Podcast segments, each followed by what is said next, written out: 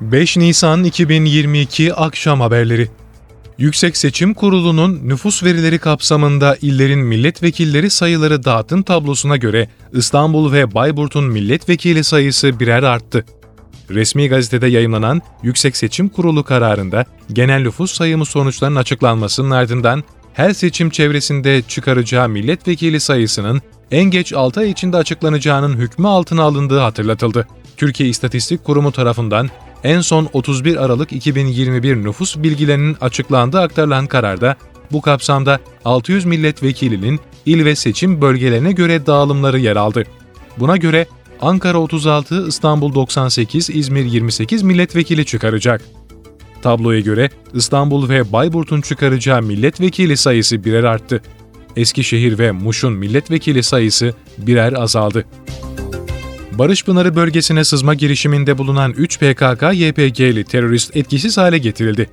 Milli Savunma Bakanlığı'ndan yapılan açıklamaya göre Türk Silahlı Kuvvetleri teröristlerin taciz ve saldırı girişimlerine misliyle karşılık vermeye devam ediyor. Bu kapsamda Barış Pınarı bölgesine sızma girişiminde bulunan 3 PKK-YPG'li terörist Türk komandolarınca etkisiz hale getirildi.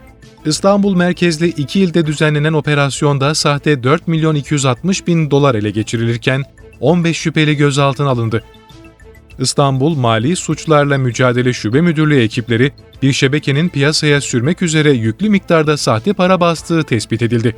Şebeke üyelerini takip alan ekipler 3 Nisan'da İstanbul ve Tekirdağ'da düzenlediği eş zamanlı operasyonda 15 şüpheliyi yakaladı. Gözaltına alınan şüphelilerin emniyetteki işlemleri sürüyor. Kars Valiliği havaların ısınmasıyla oluşabilecek sel, taşkın, heyelan, kaya düşmesi ve çığ olaylarına karşı vatandaşları uyardı. Kars Valiliğinden yapılan açıklamada hava sıcaklığın bölgede mevsim normalinin üzerinde seyrettiği bilgisi paylaşıldı. Açıklamada bölgemizde mevsim normallerinin üzerinde seyreden hava sıcaklıkları nedeniyle sel, su taşkını, heyelan, çığ gibi riskler devam ediyor. Meydana gelebilecek olumsuzluklara karşı dikkatli ve tedbirli olunmalıdır denildi. Kentte Aydınlık Evler Mahallesi'nde dün karların erimesiyle meydana gelen taşkında birçok ev ve ahırı su basmıştı.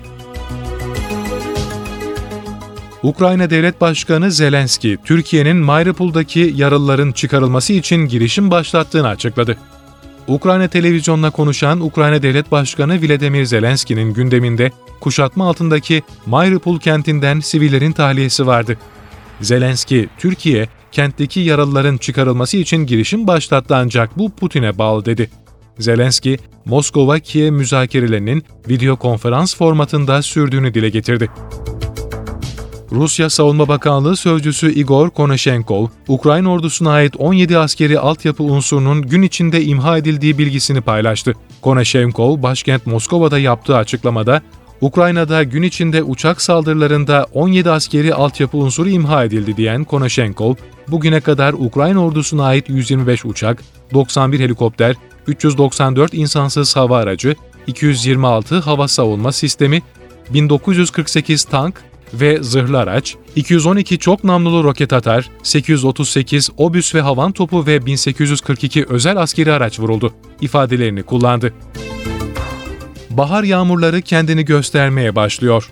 Yarın yurdun sadece doğu kesimleri yağış alırken, Perşembe ve Cuma günü ise ülke genelinde gök gürültülü sağanak etkili olacak.